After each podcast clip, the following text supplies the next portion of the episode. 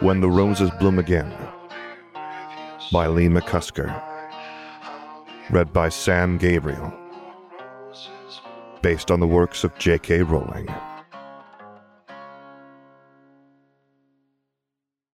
Chapter 11 To a Home I Should Have Had.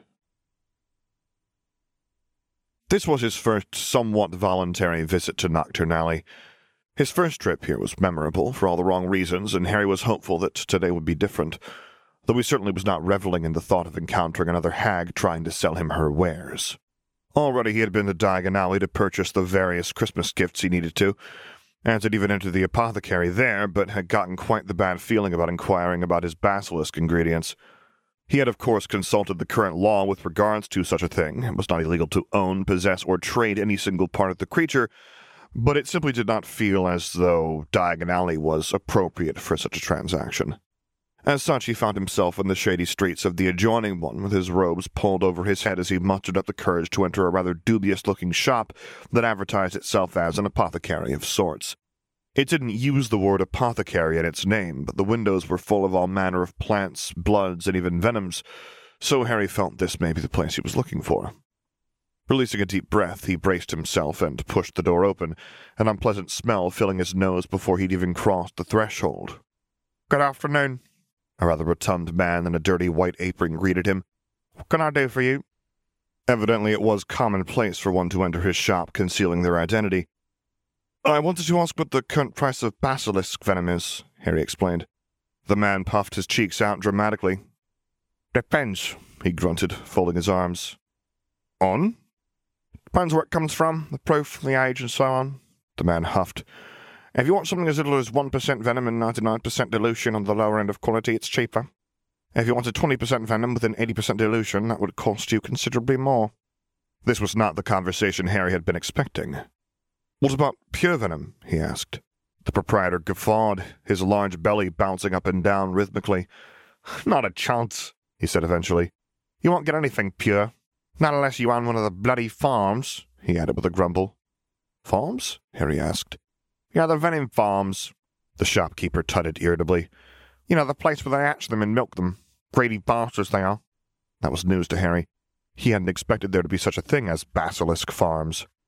An almost amusing image of dozens of enormous serpents slithering free in a field came to the forefront of his mind, and he shook his head. No, that couldn't be right. How do they farm them? How are you, the bloody Aurors? The man snapped. I'm just curious, Harry replied. The man muttered under his breath. Horrible places, these farms. They hatch them, cut their eyes out, and milk them until they die a few years later, he explained. Then charge us a fortune for the product. It's a dangerous job, but one that pays well. They only live for a few years? Harry asked. At most, the shopkeeper reiterated. It's probably for the best. If one of them things were to get free and would raise hell, that's what they're bloody protected. No one knows what these farms are, but I can tell you one thing, they ain't close. If you need product, you send an owl. The bird doesn't come back, but your item arrives about two months later. Harry shook his head at the information. It sounded like an awful practice. So, how much for the best stuff you can get? The man snorted. Cone rate is about eight galleons per ten milliliters. The most diluted is two galleons. And that was expensive on the higher end, especially with how valuable a galleon was here. If I had ten milliliters of pure undiluted venom, how much would that be? Like I said, there's no such thing, the man said dismissively. But I'll hear me you, something like that, probably about 40, 60 galleons per 10 milliliters. If, however, something became less of a commodity, the price would go down. The less there is in the market, the better. Harry nodded his understanding. What about this? he asked, offering the man the small sample he had taken. Coincidentally, it was about ten milliliters in volume. The shopkeeper frowned as he took the sample and held it up to the light. This is pure, he whispered, his gaze shifting to Harry. And thick. Bloody hell, how'd you get it? How old is the specimen? I killed it, Harry answered simply. The snake was around a thousand years old. The man's eyes bulged almost comically. Man, and if I wasn't seeing this for myself, I wouldn't believe it. So what's it worth? Harry pressed once more. The man shook his head. Depends on how much you have, how much of it you want to sell. Like I said, the more you flood the market with it, the less valuable it'll be. Say I had a litre, Harry urged. And you could expect around five thousand galleons, the man said thoughtfully. Bloody hell, you'd do well for yourself. I would set you up for some years. That was a good price, much more than he was expecting. Just out of curiosity, say I had 25 litres of it. Then your rate would drop, the shopkeeper said with a frown. Not that you'd have any reason to flood the market with the stuff. You could sell a litre every decade and live comfortably. Won't it spoil? The man shook his head. Basilisk venom doesn't spoil. That's the beauty of the stuff. The question is, do you really have that much of it? Perhaps, Harry responded coyly. I'll keep your trap shut about it, the man advised. You have the bloody farmers in source after you. Me knowing is already too much. So how would I sell it? The man tapped the top of his counter, pondering the predicament.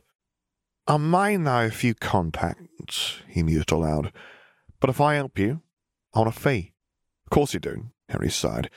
And what would you expect? Twenty-five percent? The man answered. No chance, I'll give you three. The man laughed. I'll take fifteen. All right, I'll take two. The man frowned. That's not how this works. I want fifteen. I'll give you one, I'll take it elsewhere. I'm sure there's some other shady gits that know people too, Harry retorted, snatching the sample from the counter and heading towards the door. Bloody hell, five! The man called. Harry nodded. That seems fair, he conceded.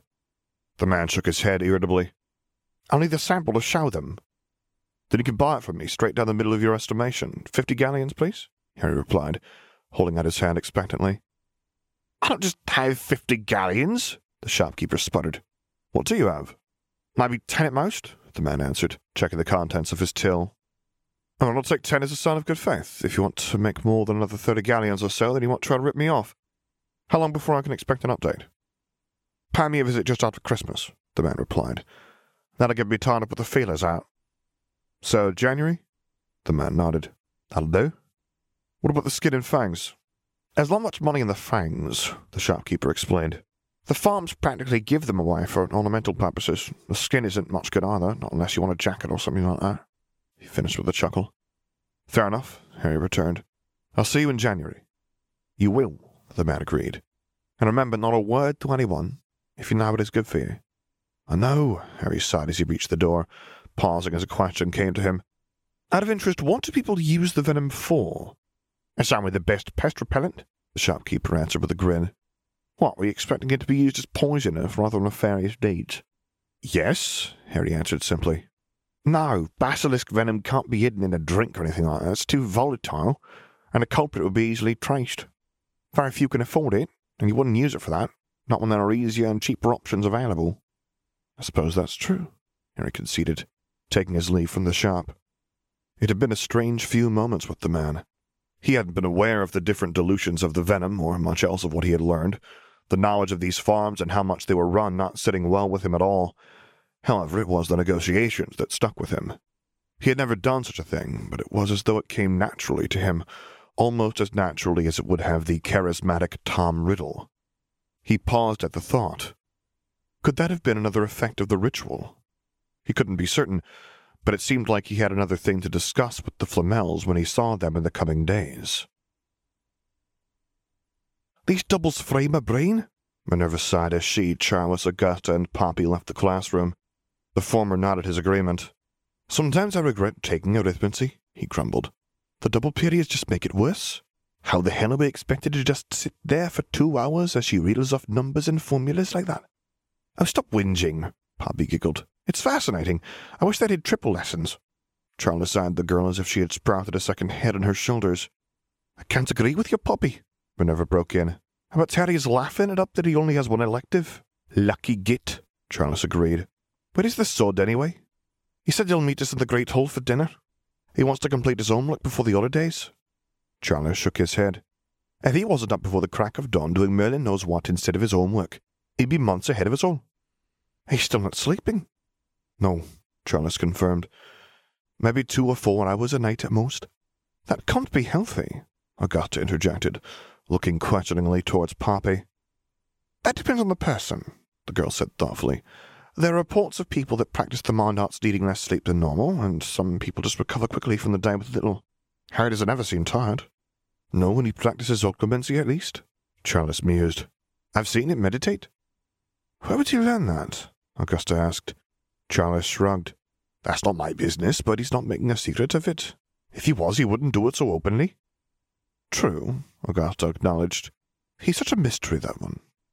Minerva said nothing. If their friends knew just how mysterious he was, what Augusta had said would be the understatement of the century. So, I just might not need that much sleep? she asked, purposefully steering the conversation back to the matter at hand. I imagine so, Poppy replied. Not that it matters, Charles added. He's a dedicated student, so I suppose that's his motivation to not lay in bed. I only get around six hours myself. Then you're as abnormal as each other, Poppy declared. Come on, I'm hungry, and we don't want to be hanging around the Great Hall too long. The others agreed wholeheartedly and followed the girl as she made her way towards the Gryffindor table where Harry was already waiting for them. Productive afternoon? Charles asked. Harry nodded. More than I was expecting it to be, he replied, helping himself to an obscene amount of roast beef and mashed potatoes. How was arithmancy? Don't, Charles implored.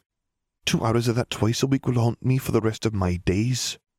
Harry laughed, though frowned when Augusta broke into the conversation. Do you practice occlumency? she asked, ever her blunt self. Augusta, Minerva chided.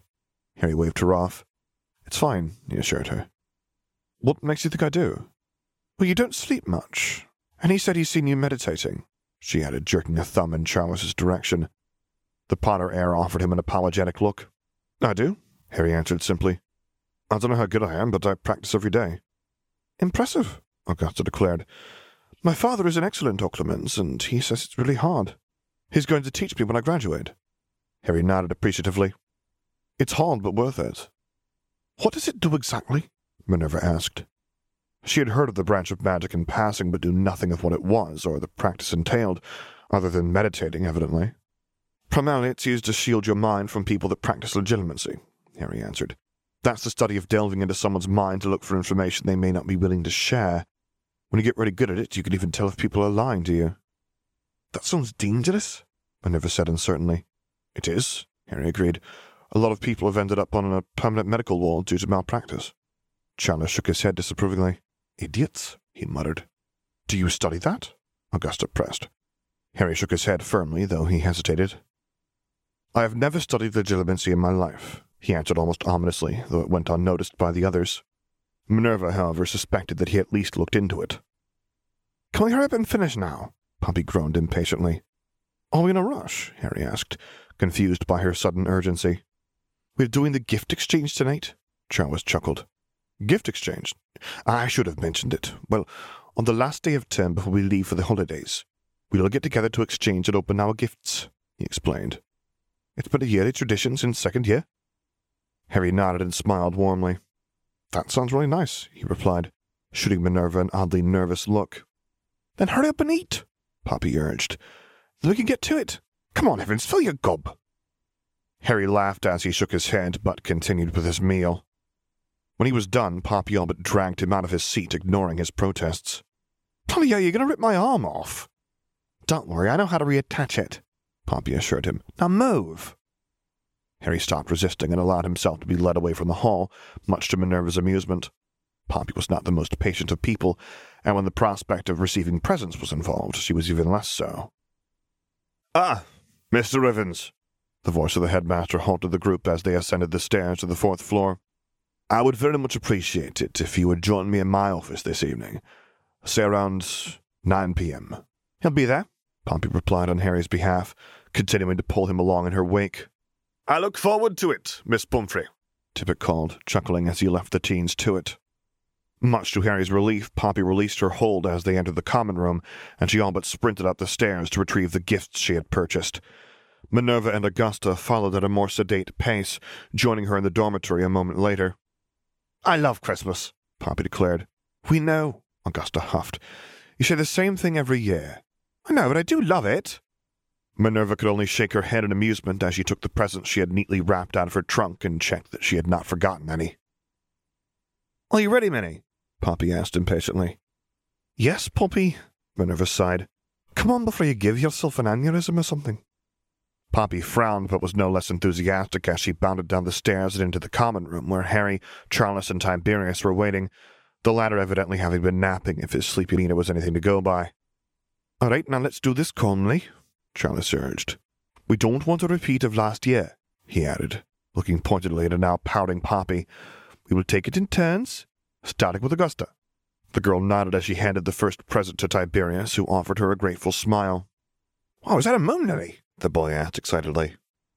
It is, Augusta confirmed. Frank drew it, and I asked if you would mind if I gave it to you. That's amazing, Tiberius whispered, staring at the flower reverently. What's a moon lily? Charles asked. A plant that can only be planted, tended to, and picked on a full moon, Tiberius explained. They're very difficult to grow. Frank must be excellent at herbology to manage it. He is, Augusta said proudly. Now these are for you two, she continued, handing Charles and Harry matching envelopes. An annual subscription to Transfiguration today, Charles announced appreciatively. Harry nodded his agreement. He had never read the magazine, but was looking forward to it. Thank you, he said gratefully. Augusta offered him a smile before handing Poppy and Minerva their gifts. Oh, this is beautiful, Minerva declared as she removed the tartan satchel. This is where you asked for my family colours? It is, Augusta confirmed. I thought you'd like it. I love it, Minerva replied, her eyes transfixed on the green, white, and red colours of her mother's family. Me too, Poppy broke in, looking inside the leather healer bag she had received. Thank you. She pulled the other girl into a tight hug, eliciting a laugh from her. All right, Tiberius, would you like to go next? Charles asked. The boy nodded and handed each of them a gift. It's something that my uncle is working on, he explained as the teens unwrapped a flask. It will keep whatever you put in it at whatever temperature you want. That's really clever, Charles observed. Bloody hell, he'll make a fortune from these. Tiberius nodded. He can't tell anyone yet, but he's working on selling a heated whiskey, he whispered. These will be perfect for that. Harry snorted lightly to himself. Ogden's Winter Reserve was popular among the public where he came from. Both Sirius and Hagrid enjoyed the brew. You're next, Charles, Poppy urged. The Potter heir handed a present each to the others, minus Harry. We can exchange gifts on Christmas Day, he reminded him. Harry nodded, looking forward to having his first family Christmas. Charles had gotten each of the girls some perfume and Tiberius a dragonhide wand holster. The perfume will smell different to everyone depending on what their favorite scents are, he explained. Isn't that like Amortentia? Poppy asked. Charles chuckled as he shook his head. No, it will not have any of those effects, he assured them. It is subtle, and won't make anyone think they're in love with you. That's good, Augusta sighed. Frank already can't resist me. The others laughed as Poppy removed a stack of gifts and began handing them out. You first, Minnie, she insisted. Minerva eyed the girl warily as she opened her present, releasing a relieved breath when she removed a purse that matched the bag Augusta had given her. What? Were you expecting something embarrassing? You mean like when you bought me the rather risque underwear set in fourth year? My mother almost had a fit when she saw that. I didn't see it, Tiberius interjected with a frown. Me either, Charles added. And you won't, Minerva said firmly. I left it at home. Poppy fought the grin that threatened to form and gestured for the rest to open their gifts. Harry and Tiberius unwrapped a rather bulky assortment of treats from Honeydukes. Charles had been given a similar package, his, however, by way of Zonko's, something that brought an almost sinister grin to his lips. McLaggen's in for a rough term, he said gleefully. Minerva shook her head and glared at the boy. You're supposed to be a prefect. McLaggen is a git, and he deserves everything that is coming to him. You can't think it's not justified? Minerva's nostrils flared, but she did not dispute what Charles had said. See? Charles chuckled. What did you get, Augusta? he questioned, quickly changing the subject before Minerva found a way to object. A very nice set of tools for runes, she explained, unrolling the set Poppy had given her. That is nice, Charles complimented, inspecting a small chisel before placing it back. Come on then, Minnie, you're up next. The girl nodded and handed each of the others a box. Poppy was the first to tear the lid off hers, beaming as she removed a set of healer's robes. I really need these, she announced. Are covered in who knows what. I know, Minerva replied. I'm pretty sure you've explained every stain on them. Poppy merely grinned. As my friend, you should experience the same disgusting things I have to in some way. I don't think healing works that way, Minerva grumbled. Thanks, Minnie, Tiberius said enthusiastically, holding up a set of potion spoons of various sizes. Would the bloody hell need so many spoons? Charles grumbled, grinning as he unwrapped a dragonhide wallet. Now this is useful, he added, before Tiberius could begin explaining the use for each of the spoons he'd been given. I'll caution you, Clark, that... What do you think, Harry? Minerva asked, relieved to see that he was smiling. I love it, he whispered, cradling the small, snowy owl that hooted gently at him. Harry had told her about Hedwig, and though Minerva wasn't trying to replace his lost friend, when she had seen the little owl, she had immediately thought of him. An owl? Charles said curiously. I had a snowy one and lost her recently, Harry explained sadly. Where did you find her? Him? It's a boy, Minerva confirmed. He was just there staring at me. It just felt right to get him you. Harry gave her a watery smile as he stroked the plumage of the small bird. He's perfect, he declared. Minerva released a breath she had been holding. She didn't know how he would react, but she was pleased he wasn't angry with her. I suppose it's my turn, Harry continued, using his wand to levitate his chosen gifts to his housemates, still holding the owl to his chest. What is it? Tiberius asked, holding up the pendant Harry had given him. Oh, it's a basilisk tooth that can be used for storage, Harry explained, resizing the tooth and unscrewing the top. You just have to tap it with your wand to shrink it. That's brilliant, Tiberius declared, experimenting with functions. Where'd you get it? I know someone, Harry replied cryptically. That's really complicated charms work, Poppy said appreciatively. Thank you for this, she added, holding up the book on healer studies he had found for her. And mine, Augusta chimed in, holding up a matching jacket and hat. Minerva frowned as she unwrapped hers. It was a model of the Comet 10 they had seen in Diagon Alley. Sorry, Harry grinned, tapping it with his wand. It grew to be a full-sized broom, and Minerva could only gape at it dumbly whilst Charles and Tiberius took in a sharp intake of breath. Is that real? Ogden asked. Of course it's real, Poppy huffed. Minerva tentatively reached out a hand to touch the broom. She had dreamed of owning this, her own a much older model that did not allow her to fly as well as she knew she could. Harry knew it too. He had spectated a few of the Quidditch practices where she had bemoaned the lack of speed and the way it pulled to the left occasionally. I can't accept this, she said. It's too much. No, it isn't, Harry countered, pushing it towards her. You helped me a lot when I got here, so I want you to have it. Minerva took the broom in her hand, running the free one down the length of the polished handle, her eyes transfixed on it. She had never owned a new broom and hadn't expected she ever would. It meant more to her than she could express with words. As such, she wrapped her free arm around his waist. Thank you. Harry awkwardly returned her hug and rubbed her back. You're welcome, he replied with a smile.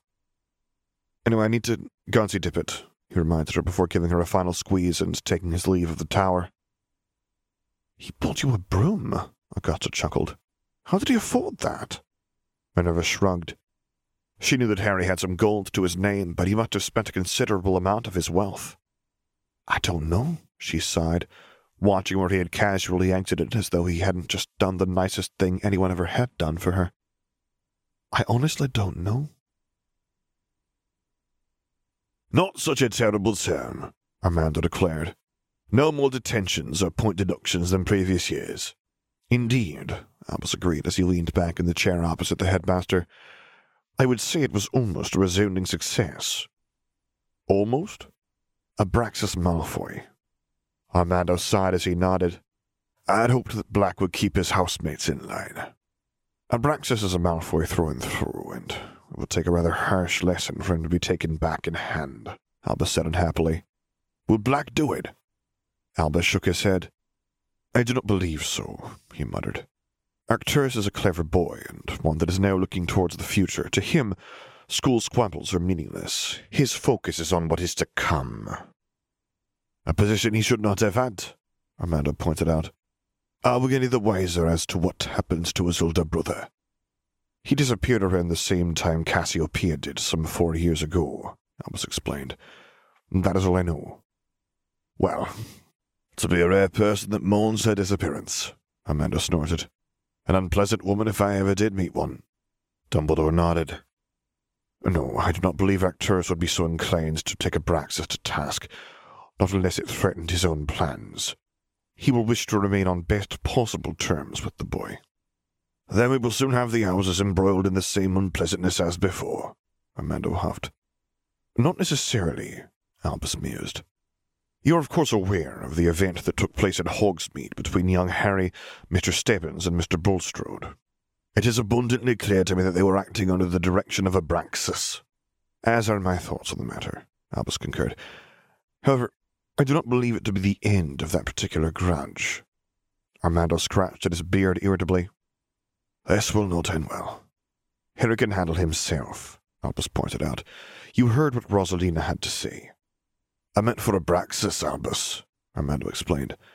The boy will get himself hurt, and then it will end badly for Harry. That does present a rather bleak problem. What shall we do? Keep them away from each other as much as possible. With a little luck, this will all blow over. Albus nodded his agreement. I do hope so. As do I, Armando grumbled. Come in, Harry, he added after the knock had sounded at the door. Albus watched as the boy entered, a far cry from the one he had been when he'd arrived all those months ago. He had grown considerably, even broadening on the shoulders, and his skin was no longer deathly pale. He looked healthy and was growing into a strong young man, though when Albus looked at him, his resemblance to the Potters could not be ignored. Even if he did see a little of the Flamels there and higher cheekbones than either of the families, he still undeniably took after the man that had sired him. You asked to see me, Professor, Harry reminded Armando as he crossed the room and took the seat next to Albus. I merely wish to check in with you, the headmaster explained. I apologize that I have not done so sooner, but things have gotten away from me this term. Harry waved him off. I understand, he replied. You have a lot to do. True, Armando conceded, but you have my apologies nonetheless. I also wanted to give you this. He handed Harry a wrapped package and gestured for him to open it. The boy did so, his eyebrows raising. Thank you, he said sincerely. I hadn't thought about opening an account. Well, now you have one.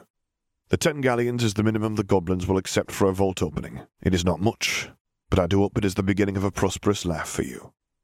Harry smiled warmly at the man as he handed his own gift to the headmaster, and then one to Dumbledore. A pair of woolen socks, the latter declared gleefully, holding the mustard yellow garments aloft. Thank you. Armando shot Albus a bemused look as he opened his own. The man seemed to be incredibly happy with the simple gift. Ah, now this is quite something, he said, tapping his wand on the small cube he had been given. When he did so, the ceiling above was illuminated by Sumerian runes with their translations next to them. You mentioned you were trying to learn them, Harry reminded him. Something I have little time for, Armando replied. This will be rather useful for my endeavor. Thank you, Harry. The boy nodded as he stood. You're welcome. Enjoy your holidays. And you, Dippet returned. You'll be visiting with the Potters and the Flamels? I will, Harry confirmed. Then enjoy it, Armando urged. They may not know who you are yet, but do not allow that to take anything away from the experience. I won't, Harry assured him. And thank you for everything. I don't know what I would have done without your help. Think nothing of it. I offered only what was rightfully yours. Enjoy your Christmas, Harry. The boy offered them both a final smile that Albus returned before exiting the office. He is doing well, Armando commented. Very well, Albus added. He'll be a fine wizard with much to offer the world. Armando could only nod his agreement, full of pride at the progress of the boy. It was a dreary morning at best. The rain that poured over Scotland was icy, and the students that made their way from the castle and towards Hogsmeade were sodden even before they had entered the carriages that would take them there. Harry felt rather smug that he wasn't amongst them, his Impervius charm keeping the water at bay. Poppy had glared at him until he'd relented and cast one for her and the others also, though it was still a miserable walk. Minnie is lucky that her mother picks her up from Hogwarts, Augusta muttered. It doesn't make sense for her to go all the way to London, only to have to come all the way back up here, Poppy pointed out. I suppose not, Augusta conceded as she closed the door to the carriage, the thudding of the heavy rainfall making conversation all but impossible as they trundled their way towards the village. Even seeing the scarlet engine waiting for them did little to lift their spirits. A miserable day indeed.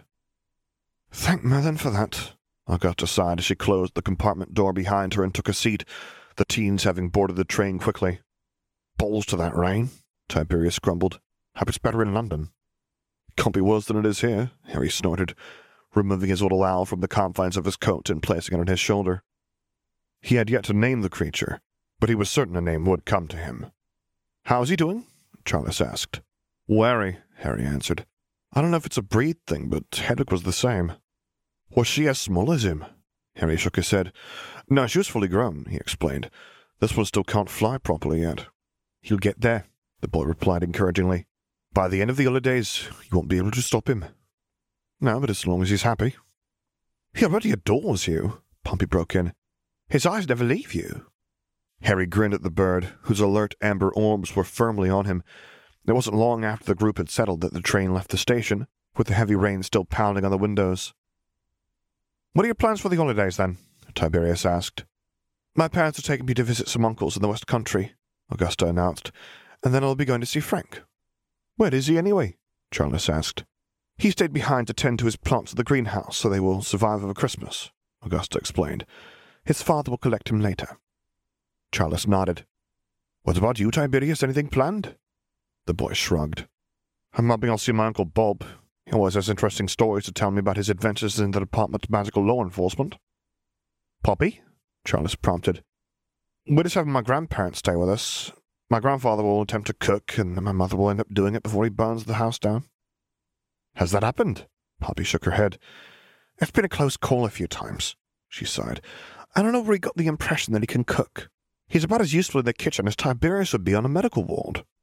Tiberius chuckled as he nodded. That bad?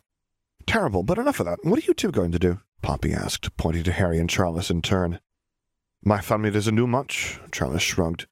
We exchange presents, have lunch, and then go to the carol service. It's been a Potter tradition since long before I was born. It's not much, but it's our Christmas. We all have our traditions, Tiberius agreed. For much of the journey, they shared their experiences of the holidays, and Harry took the opportunity to get to know his new companion better. The little owl remained with him throughout the ride to London, seemingly listening to the conversation happening around him, the same way that Hedwig once had. Harry missed her just as much as he missed his old friends, but having the people around him that he did now helped keep the pang of loss at bay.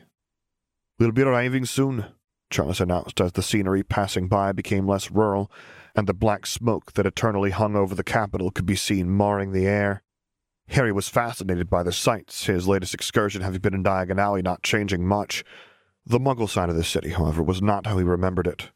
The streets were recognizable, but the buses, the cars, and buildings were so very different, like something he had seen in some of the old films Petunia had watched when he had been too bruised to go to school. Seeing it in person was as surreal as the thought of meeting his family, something that would be taking place imminently. He felt the nervousness set in and followed the others as they stepped off the train. There they are! Charles exclaimed excitedly, pointing to a man and woman a short distance away. William Potter was a strongly built man, broad shouldered, brown eyed, and with the trademark disheveled hair of his family. His gaze had been stern, but as it settled on his son, it softened, and he pulled the boy into a tight embrace. We've missed you, he muttered, ruffling Charles's hair. The woman standing with him nodded, her brighter brown eyes full of warmth as she wrapped her arms around her son. Harry felt a slight pang of jealousy as he observed the heartwarming moment between them, but masked it as best he could when Charles turned to him. Mum, Dad, this is Harry Evans, he introduced fondly. Harry, these are my parents, William and Angelica Potter. William took him by the hand and gave it a firm shake. It is great to meet you, Harry, he said sincerely. Charles has told us much about you in his letters. I hear you've quite the talent for transfiguration. He does, Charles broke in before Harry could answer. Then you will fit in nicely with us, William declared with a chuckle, turning to his wife, who was eyeing Harry curiously. What is it? The woman shook her head and offered the teen a smile. It's nice to meet you. Harry returned the gesture, unnerved by how she had been watching him, but any suspicion she may have felt all but vanished in but a second. She wasn't at all how he would have envisioned his great grandmother to be. Perhaps his perception had been somewhat skewed by having had a red-headed, green-eyed mother and Dorea Black as a grandmother. Angelica Potter was blonde, her wavy hair spilling over her shoulders and sharp features quite delicate. She was a lithe woman with pouty lips. Not what he would have imagined at all. And you, Harry replied. Now would there be a reason that the Malfoy boy is trying to immolate you with his eyes? William asked. Harry turned to see Abraxas and a man that could only be his father glaring at him, both wearing a matching smug grin. The Pratt is it in for Harry because he wouldn't bow down to the Malfoy greatness, Charles snorted. Is that so? William asked, his eyes narrowing. I could always have a word with Lord Malfoy if you wish. I can assure you, his offspring will leave you alone. Henry shook his head. If you did that, then I would be no better than him, he pointed out. He's a coward that needs others to fight his battles for him. William nodded as he chuckled. I see you got the measure of him rather quickly, he said appreciatively. Well, in that case, then let us just leave. The sight of his stupid grin is already irritating me, and I might just have to wipe it off for my own benefit. Charles smirked whilst Angelica shook her head and took her husband by the arm. What impression would that give Harry of our family? she asked. He will think we are thugs. No, he wouldn't, Charles disagreed. I think he'd enjoy it. Do not encourage your father, Angelica chided, though the corner of her mouth tongued in an amused grin. Come along, let them continue thinking they are somehow superior. They will learn one day. With that, she led them to the end of the platform, away from the Malfoys. We will apparate home, she explained. Have you ever apparated before, Harry? He shook his head. Then it may be a little uncomfortable, she said matter of factly as she took him gently by the shoulder. Harry felt the air squeezed from his lungs as he was forced through an impossibly small space, and soon found himself gulping in lungful after lungful of air when his feet were back on solid ground. I apologize, Harry. The voice of Angelica broke into his thoughts. It's fine, he assured her, taken aback by how familiar the sensation was, though he knew he had never traveled via apparition before. A part of him felt that he could even do it, given the chance. Well, this is it, Charles announced, nodding towards a large house beyond the thick iron gates they stood before. Harry had never considered the Potters would have a home such as this, but it made sense. The wealth he had inherited from the family was not a negligible sum. He wondered if it had still existed during his own time. It's nice, he replied, noticing that Charles was waiting for his approval. Nothing like where I grew up. It wasn't. According to Sirius, the cottage he had spent the first year of his life was modest and spoke little of the wealth of the Potters. Privet Drive certainly wasn't anything like this either, not even close. At least it isn't raining here either, Charles spoke once more as they headed towards the home. Was it bad in Scotland? Angelica asked. We would have been drenched if it wasn't for Harry and his charms work, Charles chuckled. He's quite handy to have around. Even if he does start grudges with the Malfoys, Angelica questioned, offering Harry a wink. That just makes me like him more, William interjected. Smarmy gits. Anyway, let's not let them ruin our holidays. If necessary, I'll deal with the salts after Christmas. William, Angelica sighed. What? It's not like I need an excuse, William returned. The problem with them is that they think they can bully whoever they want and get away with it. Charles nodded his agreement. Don't worry about the Malfoys, Harry, William urged. If they try to cause you problems, ask Abraxas about his uncle Adonis. That will get a reaction you can use to your advantage. William, Angelica said warningly. What's wrong with his uncle? Charles pressed. William smirked. All I will say is that he doesn't quite fit in with the family way, and that he refused to take a wife. Angelica huffed irritably. Can we not discuss this? she requested. It is Charles's and Harry's Christmas holidays. I'd rather not waste it on schoolboy grudges. This should be a time for them to enjoy a break from the castle. You're right, William agreed as he unlocked the front door with a tap of his wand and led them inside.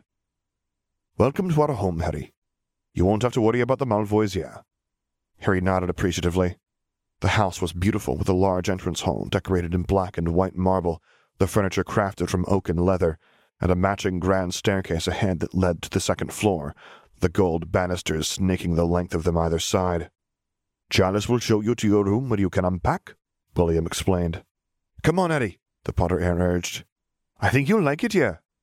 I think I will too, Harry replied, the reality that he was in the home of his family finally settling in. End of chapter 11.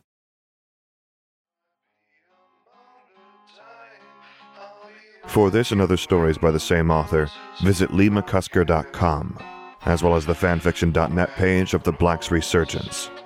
Music by Dr. James Benekoff and Sam Gabriel. If you would like to commission me to record a story, voiceover, or character, please get in touch using the contact information on my website, which is located at samgabrielvo.com. And there you can find other stories that I've read, as well as links to my Patreon page, to which I hope you consider subscribing to support me, and my Discord server where I record things live for your enjoyment. And finally, as always, thank you for listening.